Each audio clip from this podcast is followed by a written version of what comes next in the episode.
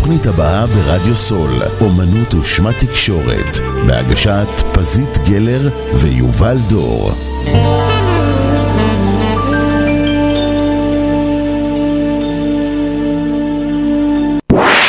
רדיו סול סי או איי אל, הרדיו של ישראל. שלושים שניות על רדיו סול. רדיו סול היא תחנת הרדיו האינטרנטית הגדולה בארץ, המשדרת עשרים וארבע שעות ביממה, מונה שלושים ושישה שדרנים, ועוברת בשם הוויזואלי. רדיו סול משדר במגוון סגנונות מוזיקה, מגוון גדול של תוכניות, אקטואליה, תרבות, הובאות לייב ואופן, מיסטיקה ודרך חיים, יהדות וסקירת אירועים הישר מהשטח. ניתן להאזין לרדיו סול באפליקציית רדיו סול ישראל או באתר האינטרנט רדיו סול נקודה סי או נקודה איי אל. רדיו סול סי או איי אל, הרדיו של ישראל. עמותת כל נותן, המרכז לסיוע חברתי. עמותת כל נותן מסייעת למשפחות נזקקות, חיילים בודדים, נוער, נוער בסיכון, אנשים עם מוגבלויות וצרכים מיוחדים.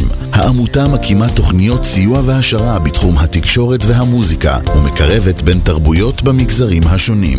תרומתכם קטנה כגדולה יכולה לסייע לאלפי אנשים.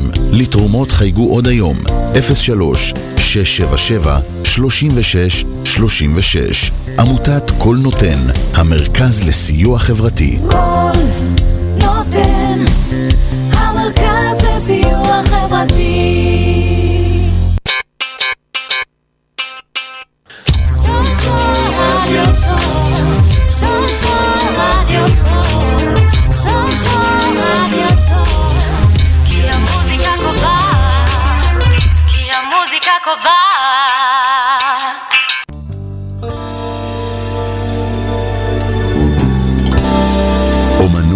שמה תקשורת, תקשורת מקרבת וחינוך מואר, בהגשת פזית גלר ויובל דור.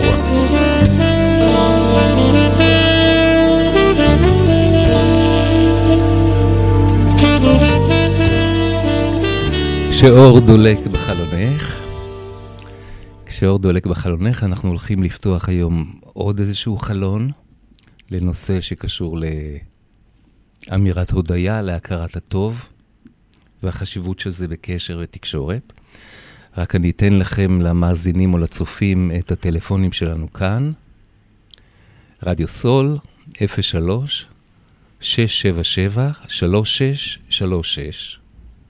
ואתם כמובן מוזמנים גם לכתוב בוואטסאפ אפס חמש שלוש שמונה אפס שבע שתים עשרה שלוש עשרה. אז בחרנו להחלי, להתחיל את התוכנית שלנו פזית באיזשהו סיפור. סיפור שאני אוהב, האמת, אני לא זוכר אפילו איפה שמעתי אותו, אבל אני רוצה לקרוא לכם אותו. רוברט דה-ויצ'נזו, שחקן גולף מפורסם מארגנטינה, זכה פעם בתחרות. אחרי שקיבל את ההמחאה וסיים לחייך למצלמות, הוא ניגש למלתחות המועדון והתארגן לעזוב את המקום. מאוחר יותר, כאשר הלך לבדו אל המכונית שלו במגרש החנייה, ניגשה אליו אישה צעירה, היא ברכה אותו על זכייתו, וסיפרה לו שהבן שלה חולה מאוד ונמצא על סף מוות. סיפורה נגע ללב של ויצ'נזו. הוא שלף מכיסו עט, והעביר את סכום הזכייה שלו לזכותה של האישה. בעבור כמה ימים טובים לתינוק, הוא אמר, ונתן לה את ההמחאה. שבוע מאוחר יותר, כאשר סעד צהריים במועדון, ניגש אליו אחד מבחירי איגוד שחקני הגולף המקצוענים ואמר, כמה חבר'ה כאן סיפרו לי שראו אותך פוגש אישה צעירה בשבוע שעבר במגרש החנייה, אחרי שזכית בתחרות. דה-ויצ'נזו הנהן. אז יש לי חדישות בשבילך, אמר הבחיר. היא רמאית, היא לא נשואה, אין לה ילד חולה, היא עבדה עליך ידידי. מה, אתה אומר לי בעצם שאין תינוק שגוסס? שאל דה-ויצ'נזו. בדיוק כך. אלו החדשות הכי טובות ששמעתי השבוע, אמר דה-ויצ'נזו. איזה יופי. איזה יופי. אני חושב שאנחנו הרבה עוסקים בנושא הזה של אפשר להחליף את כל זווית הראייה.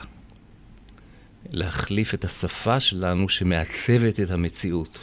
היא לא רק מגיבה על המציאות השפה, אלא מעצבת את המציאות, והאופן שבו אנחנו מדברים בתוך עצמנו. אז נניח, אתה יכול להגיד, וואי, רימו אותי, דפקו אותי, קיפחו אותי. ואתה יכול לעזוב את הצד הזה, הצד, ה... כמו שאנשים בפשטות אומרים, חצי כוס, חצי הכוס הריקה. ואתה יכול לראות בעצם על מה אתה יכול כן להודות. וזה אומר, כמו בסיפור הזה, לעזוב לגמרי את, את, את העיסוק שלך בעצמך.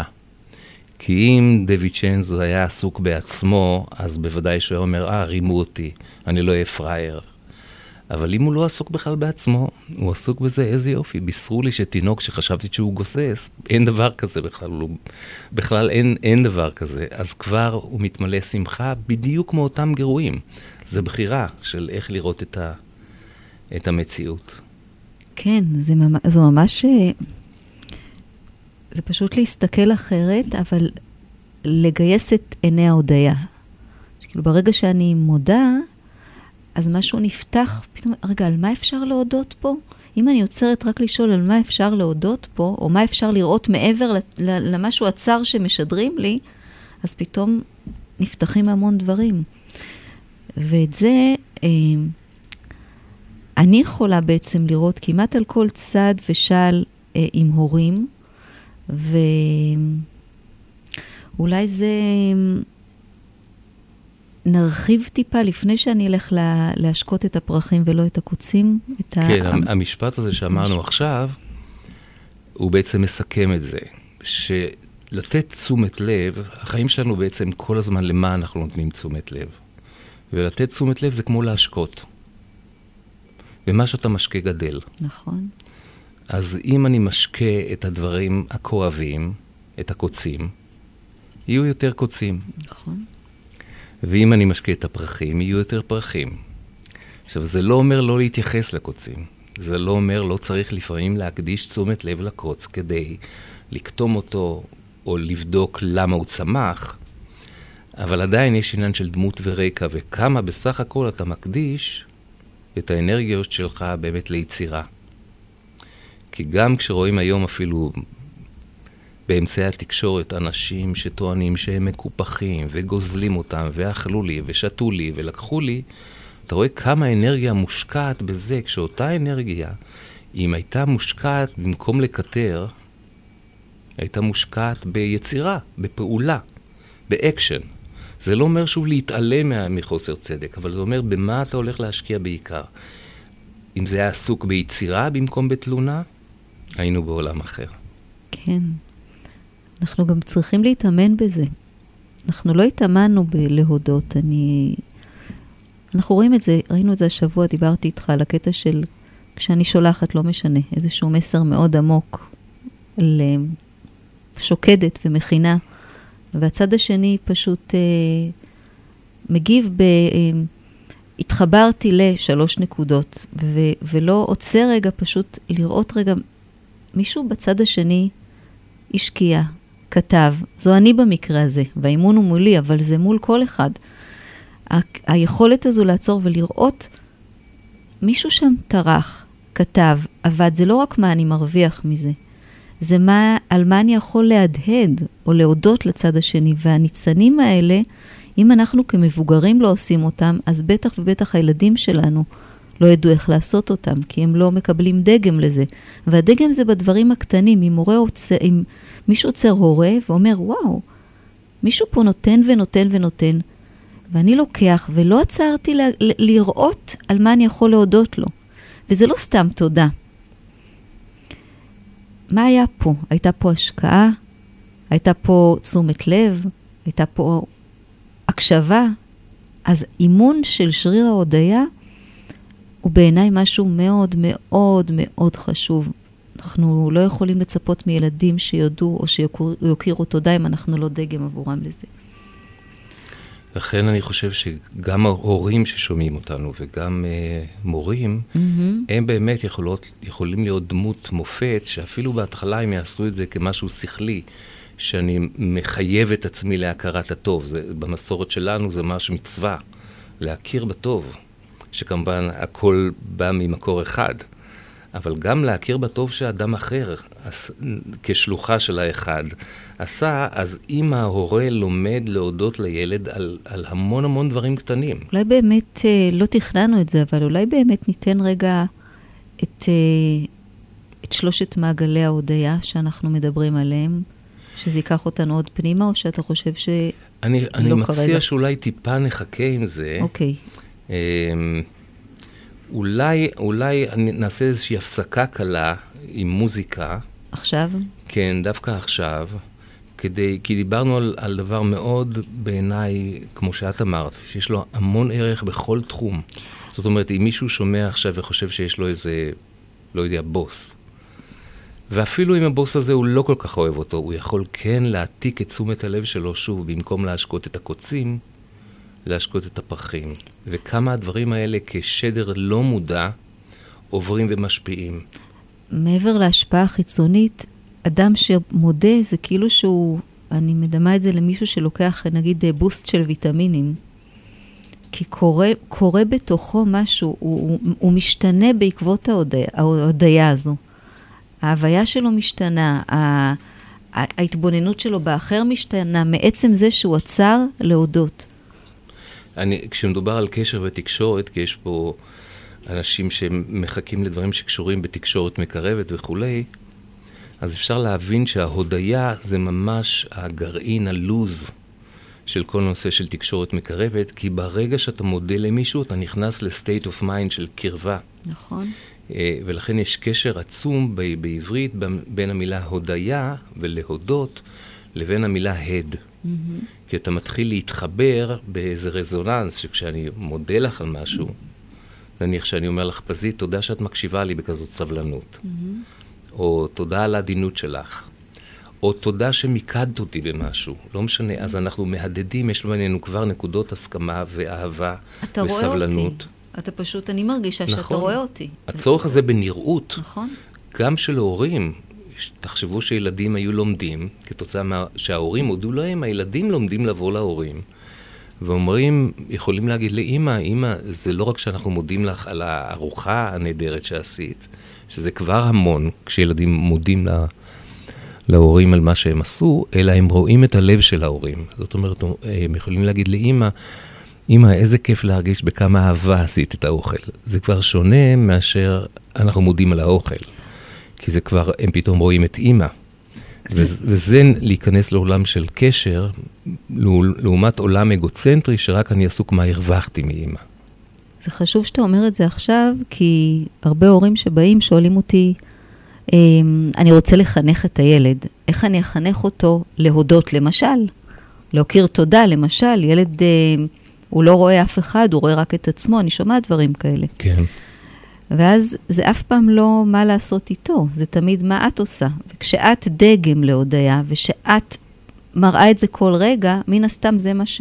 יהד זאת הד. תהיה התזונה שלו הרוחנית. כן. לכן זה גם קשר בין הד והוד. Mm-hmm. היופי הפנימי, ההוד הפנימי, קשור בדיוק בזה. כשאתה שומע דברי אמת, מישהו מהדהד, כמו להודות באמת, אז משהו בזה נהיה יפה בעיניך. אומרים, זה, זה יפה בעיניי, זה טוב בעיניי. אז בוא נשמע רגע שיר ש... ואני אדבר קצת עליו.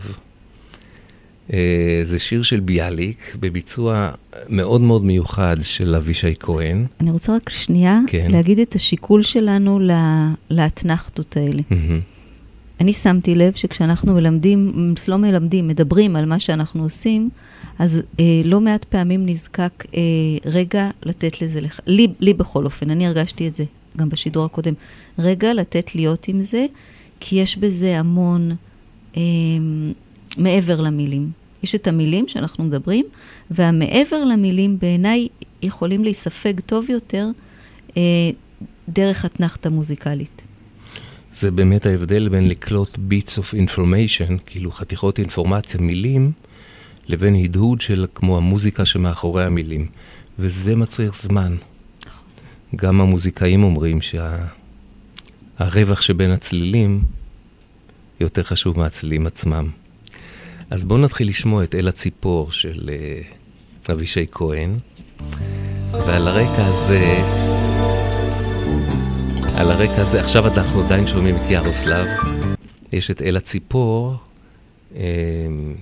אולי אני אגיד עוד כמה מילים תוך כדי ששמים פה את המוזיקה, זה כתוב שם באנגלית, נכון? אל הציפור. כן. אז אני רק אספר לכם שזה שיר, השיר הראשון שביאליק פרסם. וחלק מכם יודע אולי שביאליק היה תלמיד ישיבה בעצם, בישיבת וולוז'ין. ואז עולם ההשכלה התחיל למשוך אותו. גיבור ילדותו היה אחד העם. ואז הוא עזב לאודסה, שזה המרכז הספרותי היה אז של יהודי מזרח אירופה. והוא הביא בהתחלה את השיר הזה, אל הציפור, בגרסה מאוד ארוכה, לסופר משה ליליינבלום. זה הכל שמות שתשמעו עכשיו, תבינו איך הרחובות בתל אביב מתכתבים אחד עם השני. זה הכל מאותה תקופה. אז ליליינבלום מאוד התרשם מאל הציפור של ביאליק, ואז הוא כתב לו מכתב המלצה למי לאחד העם. ואחד העם, שבאמת היה אבי הציונות הרוחנית, הוא החליט להכניס אותו לקובץ שהם הוציאו. אז זה, כש, כשעוד אין לנו רדיו וטלוויזיה וכולי, מישהו הוציא באיזשהו קובץ של שירה, זה היה מהפכה, זה הגיע, זה, זה, אנשים עשו כסף מזה, מלהוציא בדפוס. אז הוא הכניס אותו לקובץ שנקרא פרדס, שערך אותו רבניצקי, שברבות השנים כתב יחד עם ביאליק, הוא היה מבוגר ממנו בכמה שנים. והוא כתב עם ביאליק את ספר ההלכה והאגדה, כולם אנשים שהתמצאו היטב ב- ביהדות על רבדים שונים. אז השיר הזה, יש לנו אותו? בוא נשמע אותו. אתם מכירים אותו כשלום רב שובך, ציפורה נחמדת. מארצות החום אל חלוני, אל קולך כי ערב מה נפשי קלעת, בחורף בעוזבך מעוני. אבל ה... המבטא, המשקל שבו ביאליק כתב, הוא כמובן בהגיה אשכנזית. זה שלום רב שובך, ציפורה נחמדת, מארצות החום אל חלוני, אל קולך כי ערב מה נפשי קלעת, בחורף בעוזבך מעוני. אז שמנו את זה פה כאיזה שיר געגועים שקשור בציפור הנפש שלנו. הדברים הקטנים האלה, הנה שומעים עכשיו את אבישי, לא נפריע לו. מארצות החום אל חלוני, אל קולך כי ערב מה נפשי קלעת, בחורף בעוזבך מעוני. אל קולך כי ערב מה נפשי קלעת, בחורף בעוזבך מעוני. זמרי ספרי ציפורי היקרה, מארץ מרחקים נפלאות, הגם שם בארץ החמה יפה, תרבנה הרעות התלאות, הגם שם בארץ החמה יפה, תרבנה הרעות התלאות.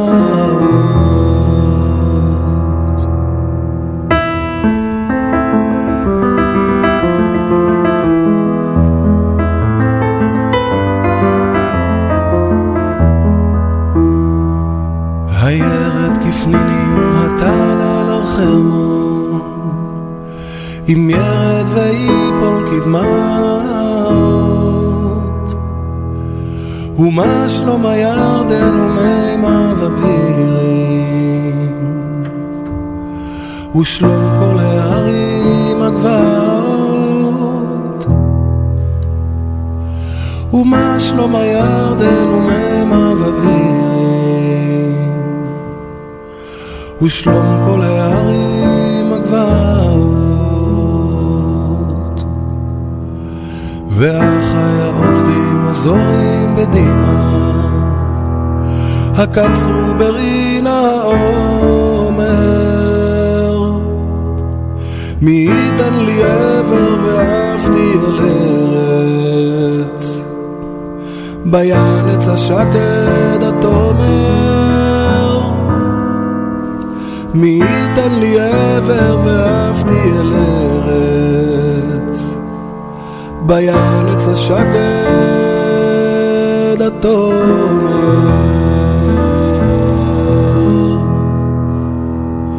כבר קלו הדמעות כבר קלו הקיצים ולא הקיץ הקץ על יגוני שלום רב שוב איך ציפור יקרה צהלים הכל איך מרוני שלום רב שוב איך ציפור יקרה צהלים הכל איך מרוני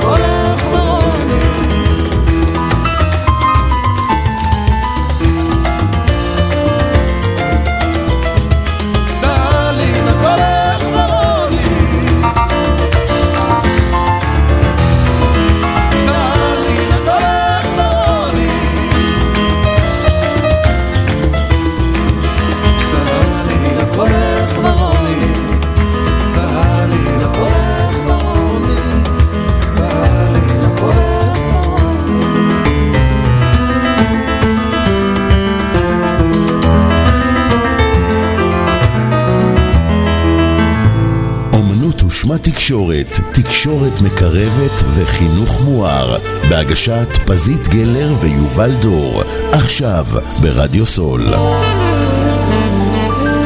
אני חושבת שאני אגיד משהו שנקשר למה שדיברנו קודם, כן. ויש בו עוד איזושהי נקודה מעבר ל- לראות את הטוב, זה, זה לעצור רגע. כל פעם כשעולה משהו, להגיד רגע מה קרה פה בעצם. אני אספר, אני אספר סיפור, ואני, אני רוצה לנסות לזכור את, לספר אותו כמו שהוא קרה, הוא קרה אתמול, שיחת טלפון. אני אנסה לשחזר אותה, ותוך כדי יעלו דברים שאני רוצה שאחר כך נדבר עליהם. אתמול קיבלתי טלפון ממורה לחינוך מיוחד, אני עובדת עם מורות לחינוך מיוחד, אני עברתי השתלמות בשיטה ללימוד קריאה וכתיבה, היא באה ללמוד אצלי, ועברה קורונה ועוד זה, והיא אמרה, אני חושבת ששכחתי את רוב הדברים, אני רוצה שניפגש לפגישה, לחזק את השיטה. עכשיו, השיטה נלמדת תמיד עם דרך, זאת אומרת, השיטה זה שיטה, זאת אומרת, כבכל כלי, והדרך זה איך אנחנו מנגנים על הכלי, זה, זה כל מה שאנחנו מדברים עכשיו בעצם. זאת אומרת שגם כשאנחנו מלמדים קריאה וכתיבה, אנחנו לוקחים בחשבון שזה לא טכני, אלא אנחנו צריכים להביא אה, אה, רוח בלמידה, וכדי שהלמידה תהיה באמת משמעותית, שזה לא, זאת לא תהיה חוויה של אה, לימוד טכני. אז זה, זה בסוגריים. Mm-hmm. אה, היא התקשרה ואמרה, אה, אני עכשיו עובדת עם ילד שהגיע אליי בכיתה, אה, הוא בכיתה ב', יש לו בעיה של אילמות אה, סלקטיבית, זאת אומרת, אה, הוא ילד שלא מדבר רוב הזמן. אצלי הוא מדבר, זה מה שהיא אמרה, ואז היא אמרה, אבל בכיתה הוא אה, לא מדבר בכלל, והוא אה, אובססיבי, אה, יש לו אובססיה לצביעה למשל, הוא צובע בלי הפסקה, המורה אה, פנתה אליי ואמרה שהוא צובע בלי הפסקה, יש לו גם קטע עם שריחת הנעליים, הוא לא יודע בכלל את האותיות, זה הדיווחים שהיא קיבלה מ- מבית הספר. ואצלי הוא עובד נהדר, הוא עובד ממש יפה. אני שואלת אותה, הוא מדבר אצלך? אז היא אומרת, כן, הוא מדבר. אז אני אומרת, זה מאוד חשוב הנתון הזה. מה, איך, איך הוא מדבר? איך זה שאצלך הוא מדבר? היא אומרת, אני לא יודעת, כנראה משהו במקום. אז אמרתי לה, בואי רגע נהיה עם זה. היא אומרת, אני רוצה לתת כלים גם למורה וגם להורים, ההורים נורא מסכנים, יש שם מצוקה מאוד גדולה. אמרתי לה, רגע, בואי רגע נהיה עם זה. אצלך הוא מצליח לדבר. איך זה קורה? מה קורה? מה קורה במפגש בחדר? אז היא אומרת, אני נותנת לו אה, חומרים, למשל, התחלנו עם אותיות, הוא די מכיר את האותיות, למרות שבכיתה חושבים שהוא בכלל לא מכיר אותם. אז אמרתי לה, רגע, ומה עוד? אז היא אומרת, תראי, אם למשל הוא צובע באובססיביות, אז אה, אני אומרת לו, עכשיו די, אנחנו, אנחנו לומדים עכשיו, אה, וכשנסיים ללמוד, אז תחזור לצבוע. ואז ברגע הזה, אמרתי לה, בואי רגע ננסה, את זוכרת שדיברנו על דרך, בוא, שהדרך היא קשר, שמה שחשוב באמת לילד, בטח ובטח לילד עם אילמות סלקטיבית כזו שלא מדבר, ואת מצליחה לדבר איתו, זה איפה כל רגע אתם בתוך קשר. אז כשאת אומרת לו, עכשיו אנחנו עוזבים את זה, ונחזור לזה מתישהו, את מחליטה. עליו, בלעדיו. וכשאת עוצרת ואת אומרת, אתה יודע, נכון לשנינו חשוב להתקדם באותיות למשל, או במה שאתם מחליטים שאתם עובדים? ואם הוא אומר, כן, אז את אומרת, אוקיי, אז כדי שנתקדם, לי חשוב שננצל כמה שאפשר את השעה הזו של רשותנו. ואני רואה שאתה מאוד אוהב לצבוע. מתאים לך, שעכשיו אנחנו נעשה, נפסיק לרגע את הצביעה לכמה דקות, ונחזור אליה בעוד עשר דקות, יכול להיות שהוא יגיד עוד חמש דקות. תהיה ביניכם שיחה. ואז היא אמרה לי, את יודעת, מכל מה שלמדתי, אפילו בהשתלמות, פתאום כשאת אומרת את זה, זה עושה לי, וואו, כן, אני צריכה לעשות את זה יותר, כי אני באמת מוצאת את עצמי הרבה פעמים, בעיקר בשיעורים פרטיים, מחליטה עבור הילד, אני למשל מגוונת לו, אני אומרת לו, טוב, עכשיו נשחק, או עכשיו נקרא סיפור, אבל אני מחליטה בשבילו. אני יודעת עליו בלעדיו, כמו שאת אומרת, וזה מאוד חזק לי. ואז היא אמרה, ואיך נעזור לו בכיתה? אז אמרתי לה, לאט לאט, חכי רגע עם הכיתה. בואי נמשיך רגע לעשות איזשהו תהליך ביחד שאתם תעשו, שתהיה שם קרבה, ומן הסתם את כל הדברים האלה בהמשך את תוכלי להגיד, פה ופה ופה זה עובד, כי כך וכך וכך עשינו. אז euh, לפעמים רוצים לחלוש על הכל ולתת מענים בבית הספר, כי כולם נורא במצוקות ורוצים ל, ל, כמו, כמו קרב. כשאנחנו מבינים שרגע, יש לנו נתונים, יש לנו ילד שבאובססיה במרכאות לצבוע, לא, הוא לא באובססיה, הוא אוהב לצבוע, הצביעה נותנת לו משהו, או שבהמשך נמשיך לעוד משהו שקשור בזה, יש לנו נתונים ועליהם אנחנו לא מדלגים. הילד בא עם משהו, וזה לא שאנחנו ממוקדי מטרה, ואז אנחנו לא יכולים לראות את כל התמונה. אם אנחנו ממוקדים בשביל הצליח סוף סוף לצאת מהאילמות שלו ולקרוא, אז אנחנו לא יכולים לראות את כל מה שהוא מביא מסביב. שריחת הנעליים שלו, הצביעה, יש להם ערך, יש משהו לדבר עליו, לתת עליו את הדעת. זה בסדר אם אני יודע לך? לתת לך הד קצת? ב- ב- זה טוב, כי... כי אני, אני חושב שזה... שנאמרו כל לי. כך, בכמה דקות עכשיו, אמרת כל כך הרבה דברים שהם עבורי בעלי ערך, שלתת לזה הד, אני חושב שזה חשוב. תודה. אולי הדבר הראשון ששמעתי, זה באמת את הערך הזה של לא לדלג על דברים שקורים. נכון. אנחנו כל כך רצים מהר להספיק משהו. עכשיו, כשהראייה שלנו היא מה אני יכולה עכשיו להספיק בערב הזה עם הילד שלי, או בשיעור הזה עם הילד הזה, אז אני באיזשהו סוג של הישרדות. ואם אני מבין שזה תהליכי, שיכול להיות שעכשיו, בשיעור הזה, אני אשיג כביכול הרבה פחות מבחינת המטרות שהיו לי, אבל יכול להיות שהשגתי רקע ותשתית הרבה הרבה יותר חשובה, ש, שהפירות יהיו לאורך זמן. אז זה שוב עניין של הגובה שממנו אני מסתכל. האם אני אסתכל לטווח קצר או לטווח ארוך? זה מחזיר קצת לנושא של תקשורת מקרבת, שמרשל רוזנברג שפיתח את זה, לקח את הדימוי של ג'ירף, של מצב תודעה של ג'ירף, כסמל, כמשל לחיה שיש לה את הלב הכי גדול מחיות היבשה, ופשוט רואה מיותר גבוה, ולכן היא רואה יותר רחוק, היא רואה תהליכית. לעומת החלק הנמוך שבתוכנו, שרואה מאוד מאוד מקצר את מה שכרגע הוא רוצה לאכול, ואז הוא מפספס את הטווח הרחוק, ואז הוא כמובן אלים, כי הוא מנסה להשיג את שלו בכוח. אז הרבדים האלה של האלימות הדקה מאוד, שאנשים אחרים לא יגידו שיהיה אלימות, אבל היא פשוט איזה קוצר רוח, שעכשיו להשיג את מה שאני רוצה. בעוד שאת תיארת מצב של כל הזמן נקודות הסכמה. כי כשאני רוצה להשיג עכשיו את מה שאני רוצה, אני בשום פנים ואופן לא יכול להיות בראייה מרחבית. אני בהישרדות, אני ממוקד מטרה, אני מצומצם מאוד, וכל השפע הזה שיש פה, בעולם הזה, האינסוף יצירתיות, פשוט נלקחים ממני. אני לא יכול להיות שם. וזה פספוס, כי כשאנחנו כמבוגרים, או כאנשי חינוך, כהורים לא יודעים לעשות את זה, אני כל הזמן חוזרת לזה, כי אני, אני חוזרת להשראה שלנו עבור הילדים שלנו. וכשאנחנו לא יודעים לעשות את זה בעצמנו, אז איך אנחנו יכולים שהילד לא יהיה במצב הישרדותי כל הזמן? אנחנו מגדלים דורות של שורדים, כי לא נתנו דגם ל- להרחיב אופקים. להגיד, רגע, אפשר פה גם זה וגם זה וגם זה, ואפשר, לא לה... ואפשר שהמטרה תהיה, תשתנה, ואפשר אולי שכרגע אני משאה את המטרה. אין לי כרגע מטרה חוץ מלהיות איתך רגע בהקשבה. זו המטרה שלי. או המטרה שלי לנסות לסמוך על עצמי כרגע, ולא לא להתפרץ למה ש... לעשות משהו שקשור ב... בחיבור. בחיבור לעצמי, בחיבור אליך, וזה יקרה רק כשאנחנו, יהיה את האפשור הזה ליצירתיות להיכנס. אז מה את חושבת שרגש אותה, כשהיא פתאום כאילו, מה את מרגישה שבשיחה הזאת עם המורה? היא אמרה לי את זה, מה שרגש אותה. היא אמרה שמה שרגש אותה זה שהיא הייתה בטוחה, שמה שהיא עושה הוא בסדר. והיא אומרת ש... ואני מאוד אהבתי את זה, כי הייתה שם המון כנות. היא מורה להוראה מתקנת שמקבלת המון תלמידים. והיא אומרת, אני לא חשבתי על, הדו... על הנושא הזה בכלל, של... מה זה, איך זה בתוך קשר? כי הייתי בטוחה שאם תלמיד בא אליי, אנחנו אחד על אחד, ברור שיש פה קשר.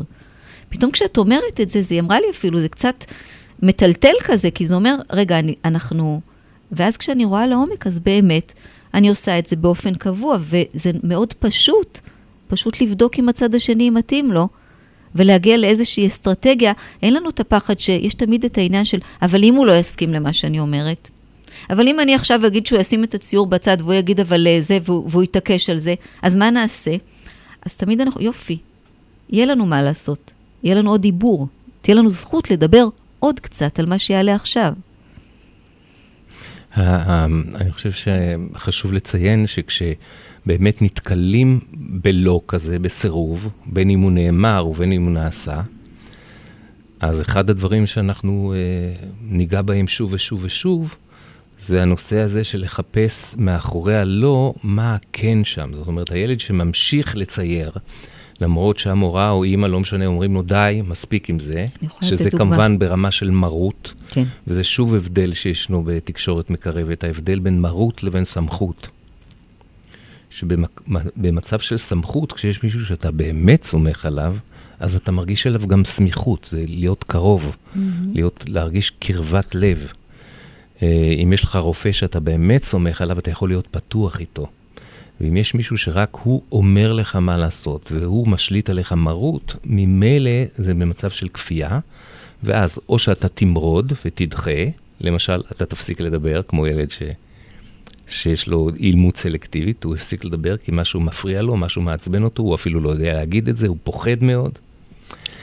או שהוא מסואש, אז או שיש לו מרי מול מרות, מרי, מרד מול המרות, או קנייה וצייתנות. בשני המקרים, הקשר נהרס. אני רוצה, יובל, שתחזור בשבילי על מה שאמרת פה, כי לפעמים למילים שלך ב- בעברית, אה, יש איזשהו משהו ש- שיכול להישאר איתנו, איתי, מעבר לזה. אם אתה אמרת עכשיו, לסמוך, לא, סמכות, mm-hmm. לסמוך וסמוך. זאת אומרת, אם אני מחזיקה בראש כל הזמן, שאם אני... רוצה להיות סמכותית, אני חייבת לגרום לצד השני להצליח לסמוך עליי ולהיות סמוך אליי. נכון, זה ו... אמון. מנהיג טוב. נכון. מנהיג טוב שלא משליט מרות. ומרות יש, יש, זה לא שאין, יש. זה לא שאין מצבים שבו נזקקת מרות. אבל המצב השגרתי הנורמלי הוא שאתה רוצה שאנשים בצוות טוב, כמו נניח מפקד טוב בצבא, שהוא רוצה שהלוחמים ירוצו אחריו כי הם באמת מאמינים בו וסומכים עליו ואוהבים אותו כי הם יודעים שאכפת לו מהם. לעומת אה, עריץ, דיקטטור שמשליט את מרותו בכוח הפחד. אם מישהו יגיד היום לפוטין, תשמע, אני חולק עליך, בוא נעשה ככה, הוא יודע שלא יהיה לו הזדמנות לדיאלוג, הוא ימצא את עצמו במקומות שהוא לא רוצה להיות בהם. אז איך המרות לוקחת בשפה? אני בכוונה יצור אותך לפעמים השפה, כי כן. המילים האלה בשבילי הם לקט, שאז אני אה, יכולה ברגע האמת להיעזר בש, ב, בקבוצת מילים הזאת ל... לפתור משהו, או להיות כן. ממוקדת, או להיות מדויקת. Mm-hmm. אז, אז מבחינת המרות? אז, אז אני אומר שהמרות יוצרת, זה אולי אנשים יכולים לזכור, שהמרות יוצרת טעם מר. Mm-hmm. טעם מר, אתה רוצה לירוק אותו החוצה, אתה מורד בו, אתה, יש לך מרי כלפיו. ולכן ללמוד לא מר... לא מר, למד ו... כן, זה כמו לא מר, גם אפשר לכתוב את זה באלף, זה אתה רוצה ללמוד באופן... שמעלה את השיח ויוצר קרבה. לכן אמיר, אמיר של עץ, זה, זה, זה החלק העליון, כי אתה רוצה להעלות את השיח, שזה שוב מתחבר לג'ירף שאמרנו, שזה שיח יותר גבוה, כי הוא מסתכל פתאום על שנינו כיחידה אחת, ולא על כל אחד מאיתנו, כאני צודק או אתה צודק. התמרה זה, כזו. זה, זה התמרה למקום גבוה יותר, שאמירה יכולה לברוא. לכן ויומר, כאילו בספר בראשית, כל האמירות שבהם נברא העולם. אז לא מדובר רק על העולם הפיזי, אלא על העולם הפנימי שלנו. ואם אני אומר למישהו משהו שפותח אותו, העולם הפנימי שלו נבנה, ומתחיל להתעלות מעל הצרכים האגוצנטריים. אנחנו נהיים פתאום ביחד. אני יודע שזה עמוק. אז, אז שוב, אולי קצת בסיכומון קטן, אתה יכול...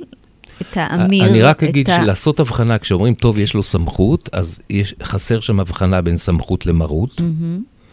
להבין שסמיך, כמו נוזל סמיך, כל החלקיקים קרובים, שאנחנו רוצים לשמור על הסמכות שלנו. יש הרבה דיבור היום על שיקום הסמכות ההורית, שחיים עומר, דוקטור חיים עומר פיתח, הביא את זה מאוד לידיעת אנשים, אז זה קיים גם במסורת שלנו, שסמכות אמיתית באה כתוצאה מהאהבה. כשאתה מרגיש שמישהו באמת אכפת לו ממך ודואג לך ולא רוצה לכפות עליך בכוח, אלא רוצה לגייס את ההבנה שלך, זה עולם אחר מאשר מישהו שמנחית עליך באופן שירותי את רצונו, ואז תמיד מול כפייה יש דחייה. נכון. אם היה את האומץ להגיד במערכת החינוך, אנחנו יודעים שאנחנו... לא בסמכות, אנחנו במרות. אם רק הייתה את האפשרות לשים את זה על השולחן, ואז יש את האפשרות תמיד להגיד, אוקיי, אני רוצה לזוז רגע, להיות סמכותי ולא מרותי. Mm-hmm. אז uh, אני חושבת שלהודות ביושר, ב- במי אני עכשיו, אני בסמכות כרגע או במרות, אני בסמכות או במרות, ולעשות עבודת שינוי זה מקסים. כן, ההבדלות האלה נורא חשובות. מה דעתך שנעשה גם עכשיו? איזו הפוגה קטנה ונשמע את השיר... Uh... החולמים אחר השמש, שזה שוב... זה שיר שאני כל כך אוהבת. את כל כך אוהבת השיר הזה. כל כך אוהבת. למה אני כל כך אוהבת? אני חושב, קודם כל, הביצוע הזה, העיבוד מאוד מיוחד. החבר'ה הצעירים ששרים, דוד לוי ותמר פילוסוף, נותנים לזה איזה גוון אחר. זה שיר שהיה ידוע בביצוע של הפרברים וכו'. אני גם אוהב, בוא נקשיב לחלום הזה שוב אחרי האור, חסר לנו המילים האלו, הנועם הזה, ארוך, נכון? סשה ארגוב, כן. סשה ארגוב, חסר לנו. בוא נשמע את השיר הזה.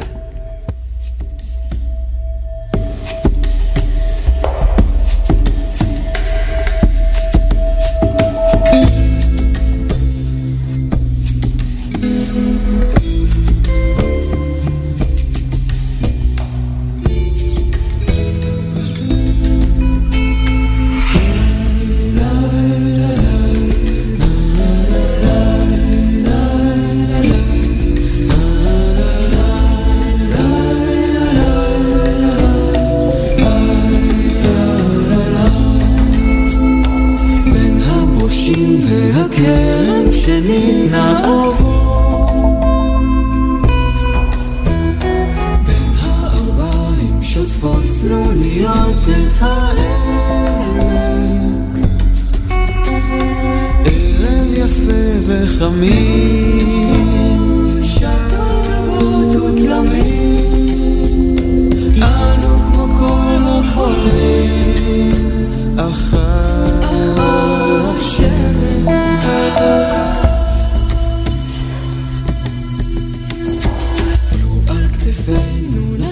נו שניתי נוקות לא רק יצאנו שנית לחרוש ולזרוע לא רק יכולנו לקצור לא רק לצאת ולבצור לא רק ידענו למצוא חדווה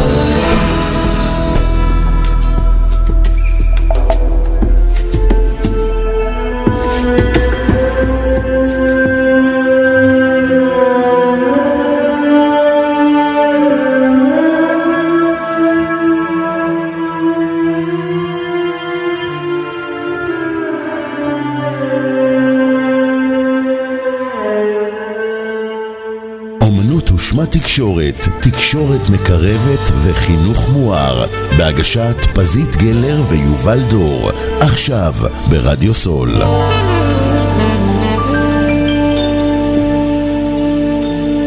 אני? כן, בטח. אז עכשיו משהו כתוב. זה סיפור מהתקופה שלימדתי, חינכתי כיתות א' ב' בקיבוץ. את הספר הוא בקיבוץ. וזה פוסט, אחד מהפוסטים שאני כותבת. השם זה, של הפוסט הוא, זאתי, נו, איך קוראים לה בכלל? בדרך הביתה ראיתי אותה מרימה כיסאות באחת הכיתות. אישה מבוגרת, צולעת, המון כיסאות, לאט לאט. עליתי על האופניים ורכבתי הביתה. לפני שנרדמתי, היא עלתה לי. נו, איך קוראים לה לזאתי, למנקה? ואפילו לא עזרתי לה, כל כך מיארתי. למחרת סיפרתי לילדים שזה מה שעלה בי לפני השינה.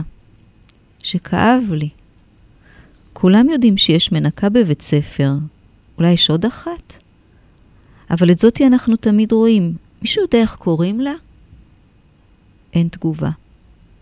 גם אני לא יודעת, אמרתי. אתמול שמתי לב כמה כיסאות היא צריכה להרים. ושהיא הולכת לאט, ובטח קשה לה, ואיך הכיתות נראות כשיוצאים מהן, וכמה ניירות, ואיזה לכלוך, וכמה אוכל על הרצפה. ילדים, מהיום אנחנו מכינים לה את הכיתה. כל הכיסאות מורמים, כולם. אין ניירות על הרצפה, אין חידודים, אין שריות אוכל, והשולחנות מסודרים. אחרת, אנחנו לא עוזבים את הכיתה. ככה יצא לי. אבל זה יצא לי מתוך כאב. לא, לא רציתי להורות להם, לתת להם הוראה. אני לא מורה של הוראות. העיניים שלהם נצצו. ילדים בכיתה א'. מוטי, אב הבית שלנו, פגש אותי ואמר לי, זה א' ב' של חינוך.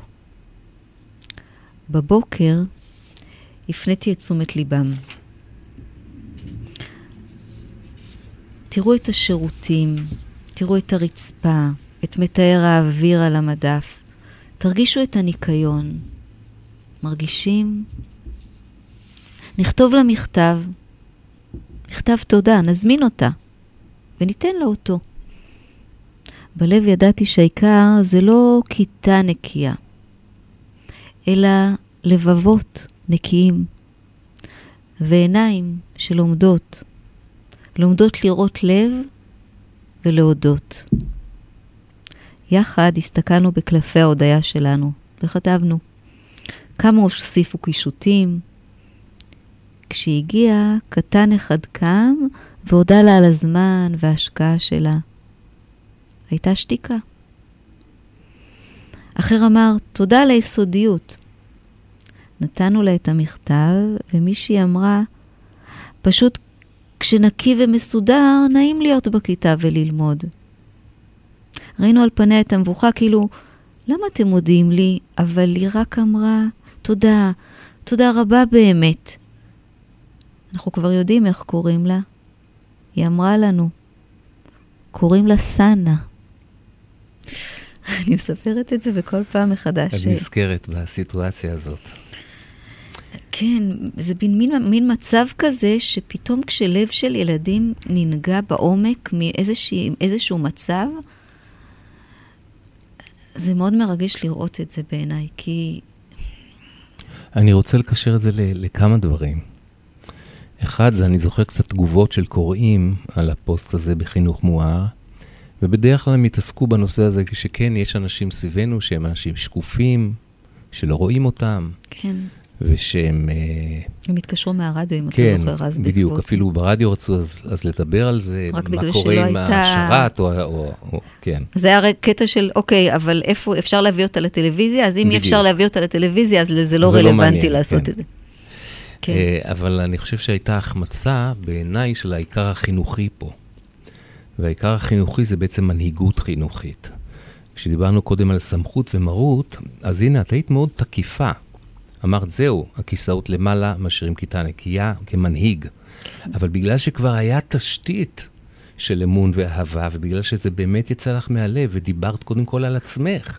זה לא אמרת, נזף בהם, אתם לא בסדר, איזה כיתה אתם עושים, אוי אוי, אלא את התחלת מעל עצמי לספר את דעתי. אמרת שלך זה כאב, שהיא יום יום נמצאת שם, את לא יודעת את השם שלה, וכאילו איזה מין מישהו שמשרת אותנו. ואנחנו, והוא שקוף לגמרי, לא רואים את האדם שהוא. וברגע שתיארת את זה מהלב הכואב שלך, לזה הם יכלו להתחבר. ואז זה דוגמה למנהיג של אמת, שמאפשר ליצור קרבה, שזה לא רק קרבה אלייך, את מקרבת את הילד לעצמו. נכון. ללב האמיתי הטוב, כי רוב האנשים בבסיס שלהם, הם טובים, הם רוצים טוב, הם רוצים להיות נדיבים. נכון. היום אז... למשל אנחנו הולכים להצגת תיאטרון, וחשבתי על זה, שכשאדם עובר במסלול, הוא מאחר והוא נכנס, אז כל האנשים באופן טבעי, כשהוא עובר בשורה, הם כזה מתכווצים, מציצים את הרגליים הצידה ונותנים לו לעבור. הם מוכנים להתכווץ, כי הסטינג של תיאטרון הוא סטינג שבו אתה מוכן לצמצם את עצמך בענווה, כי אתה מתחשב, אתה רוצה שיהיה לו טוב, שיעבור והכל. לעומת זאת, אותו אדם יכול לצאת החוץ על הכביש, ומישהו יחתור אותו, ותפרוץ אלימות נוראית. אז המסגרת מאוד מאוד כבד, וברגע שאת יוצרת בבית ספר, מסגרת כזאת, שבו זה טבעי גם לאדם להתכווץ כדי לפנות מקום למישהו. זה גם יכול להיות מקום מטאפורי. פתאום אני רואה כמה אנשים שעובדים בו בית הספר, עובדים בניקיון, איזה גודל יכול להיות להם. ולכן כשלימדת אותם, אנחנו לא דיברנו היום על הנושא של קלפי הודיה, אולי על זה קצת אה, תרחיבי ככה לקראת הסוף. למה חשבנו שזה נכון לעשות לילדים קלפי הודיה? כי ראינו שיש אפשרות להודות על המון דברים. אנחנו הרי יצרנו מאה ואחת קלפי הודיה היו שם, וילדים קיבלו כל פעם בהתאם לאפשרות שלהם לקרוא. הם, הם קראו בקלפי הודיה במקביל לקריאה וכתיבה שהם למדו בכיתה א'. אז אה, כי יש שם, כי אם אני רואה אותך ואני לא יודעת על מה להודות לך, והרבה פעמים אנחנו הורים, אני רואה עם זוגות, אין להם מושג על מה להודות. אבל ברגע שאני פתאום רואה שלל אפשרויות, אז פתאום אני רואה את המגוון שאתה, אם אני רוצה להודות לך על הגיוון, את המתחשב שאתה, את הסובלני שאתה, לילדים. שילדים רואים את המורה, הילדים נתנו לה, אני לא אשכח שהייתה פעם אחת, אולי יש לנו עוד דקה, אז אני אספר, הם הכינו קלפי הודיה כאלה למורות, יש ישיבות פדגוגיות שיושבים על הילדים, והמורות יושבות שעות רבות כדי לדבר על כיתות. והם הכינו לכל מורה מעטפה עם הודיות על מה הם הודיעים לה. ואני זוכרת שהמורה לחינוך גופני, מורה לספורט, באה, וממש היא הייתה עם דמעות בעיניים, והיא אמרה, הם כתבו לי, מישהי כתבה כנראה תודה על הגיוון. אני לא ידעתי שאני, לא, לא חשבתי שהם רואים אותי ככה כאחת שמגוונת להם כל כך בשיעורים. אני גם מלמדת כבר כל כך הרבה שנים, וזה, אז הגיוון הזה עשה לה כל כך, אז להשתמש בהודיות כאלה, לא רק בינם לבין עצמם, להורים שלהם, זה משהו שכמו שדיבר, התחלנו את, ה, את התוכנית. כשיש את זה בשפע, אז אתה מתמלא כתוצאה מזה. אני חושבת שההודיה, ואם אנחנו סוגרים את המפגש, ואני רוצה לעשות איזשהו, איזושהי סגירה של משהו שהיה לאורך, כחוט השני, לאורך כל המפגש הזה, אחד זה ההודיה, והעמקנו בזה, ועל עצמי לספר ידעתי, שאם לוקחים רק את שני הדברים האלה, ומתאמנים עליהם, בלהודות ולדבר על עצמי לפני שאני יודעת עליך בלעדיך, כבר יש סיכוי להורים, לאנשי חינוך, לילדים, לשנות... אני יודע שגם כתבת על הנושא של לגדל את הילד באופן שהוא לומד להודות לעצמו. נכון. כי גם את זה אנחנו לא יודעים. קל לנו מאוד לראות את הקוצים שבנו ולהלקות את עצמנו על מה לא בסדר איתנו. אבל היכולת הזאת מגיל ילד לראות על מה הוא מודה לעצמו. הוא יכול להודות לעצמו גם על דברים שכאילו, אה, כאילו תודה על ההתחשבות שבי, שהתחשבתי באח שלי וכל דברים כאלה, אבל הוא יכול להודות גם על, על דברים עוד יותר עמוקים, תודה שיכולתי להתאפק לעצמי, אני מודה לעצמי את זה, וככה הוא יכול שוב להשקות את הפרחים שהוא. אני אספר על זה פשוט סיפור, עם הילדים עשיתי את זה המון, והילד שלא ידע להודות לעצמו, ואני זוכרת שהוא אמר, אין לי מה להגיד על עצמי, עשינו את זה סבב כזה. אז השכן שלו אמר לו, תודה לעצמך על חוש ההומור, כי הוא יודע להצחיק. כי הוא יודע להצחיק, וזה מקסים היה, ילדים קטנים, בני שבע. Mm-hmm. תודה לעצמך על חוש ההומור. תודה, זה היה מעניין מאוד בעיניי, בשבילי. גם בשבילי. מה, מה דעתך ל... לסיים באמת את המפגש הזה בשיר שכתב יוסי בנאי, אבל שר אותו ממשפחת בנאי, בועז בנאי, mm-hmm.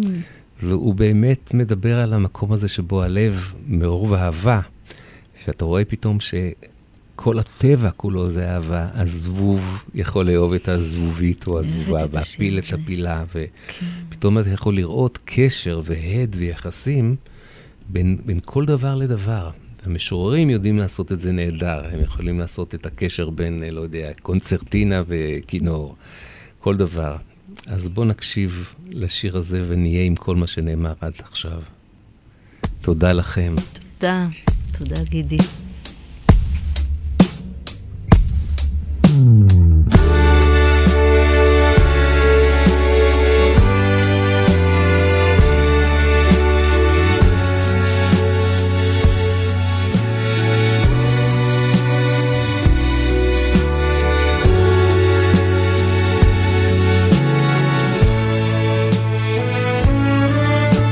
קצת אבל לא תזיק, קצת